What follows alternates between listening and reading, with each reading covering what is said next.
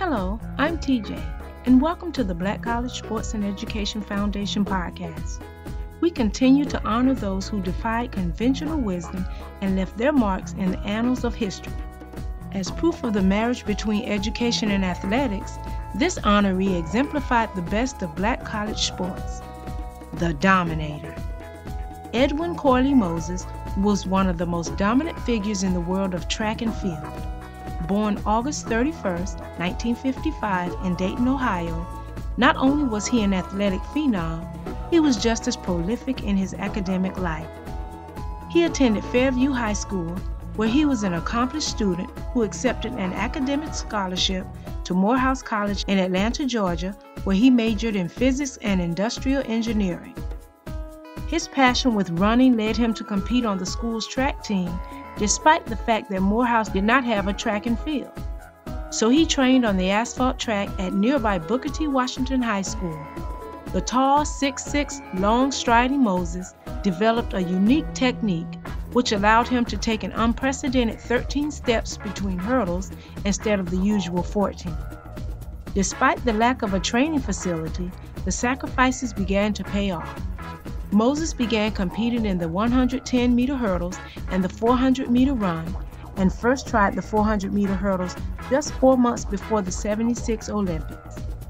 It didn't take him long to establish his supremacy in the event, and he became the only person on the U.S. track team who won an individual gold medal in the 1976 Olympics with his world record performance of 47.64 seconds in the hurdles. After he lost to West German Harald Schmid in Berlin in 1977, one of the races of the century, Moses won his next 122 races until June 4, 1987, when Danny Harris defeated him in Madrid. In between competing on the track circuit, Moses graduated from Morehouse College in 1978 with a 3.5 grade point average in physics while concentrating on qualifying for the 1976 Olympic team. He was the world favorite to win his second hurdles gold medal in 1980, but the U.S. boycotted the Games in Moscow. In 1979, Edwin took a leave of absence from General Dynamics to train full time. In the next two years, he was instrumental in reforming international and Olympic eligibility rules and initiated an Athletes Trust Fund program to allow athletes to benefit from government or privately supplied stipends, direct payments, and commercial endorsement money without jeopardizing their Olympic eligibility. Moses twice set the world high hurdles record with 47.13 seconds in 1980. On his birthday in 1981, in Oberwerth Stadium in Koblenz, West Germany, Moses shocked the capacity crowd when he smoked the field in a spectacular 47.02 seconds. He won five more U.S. and Olympic trials titles, three World Cup titles, the 1987 World Championship, and captured another Olympic gold medal in 1984. Moses missed a chance for a third Olympics gold medal at the 1988 Games and took the bronze medal in the final race of his career. He still holds 25 of the 100 fastest times in the 400 meters hurdles. In a span of nine years and nine months, Moses won 107 consecutive hurdles events and two Olympic gold medals. He held the 400 meters Olympic championships in 1976, 1984, and was third in the 1988 Olympics. His set world records in the 400 meters high hurdles, 47.02 seconds on August 31, 1983, the World Outdoors 400 meter hurdles, first in 1987, and the U.S. Outdoors 400 meter hurdles, first in 1977. He completed his MBA at Pepperdine University in 1994 and was awarded an honorary doctorate from the University of Massachusetts Boston in 2009.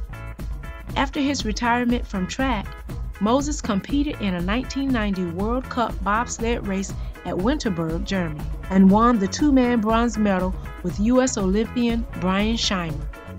Some of his many honors are Chairman, Laureus World Sports Academy in 2000, AAU's James E. Sullivan Award, 1983, Outstanding Amateur Athlete, the Jesse Owens Award, USA Track and Field 1981, Outstanding U.S. Track and Field Performer, Track and Field News Athlete of the Year 1980, ABC's Wide World of Sports Athlete of the Year 1984, Coast Sports Illustrated Sportsman of the Year 1984 with American gymnast Mary Lou Retton, Athlete's Oath for the 1984 Summer Olympics, and ESPN's Sports Century 50 Greatest Athletes, number 47, 1999. Moses was inducted into the National Track and Field Hall of Fame. The city of Dayton renamed Miami Boulevard West and Sunrise Avenue Edwin C. Moses Boulevard in 1984. Help keep the legends alive. Visit the Black College Sports History and Legends website at www.ehbcsports.com. And remember to support the Black College Sports and Education Foundation at www.bcsportsfoundation.com. Tune in tomorrow at 9 a.m. and 5 p.m. Eastern Standard Time for another Black College Sports and History legend.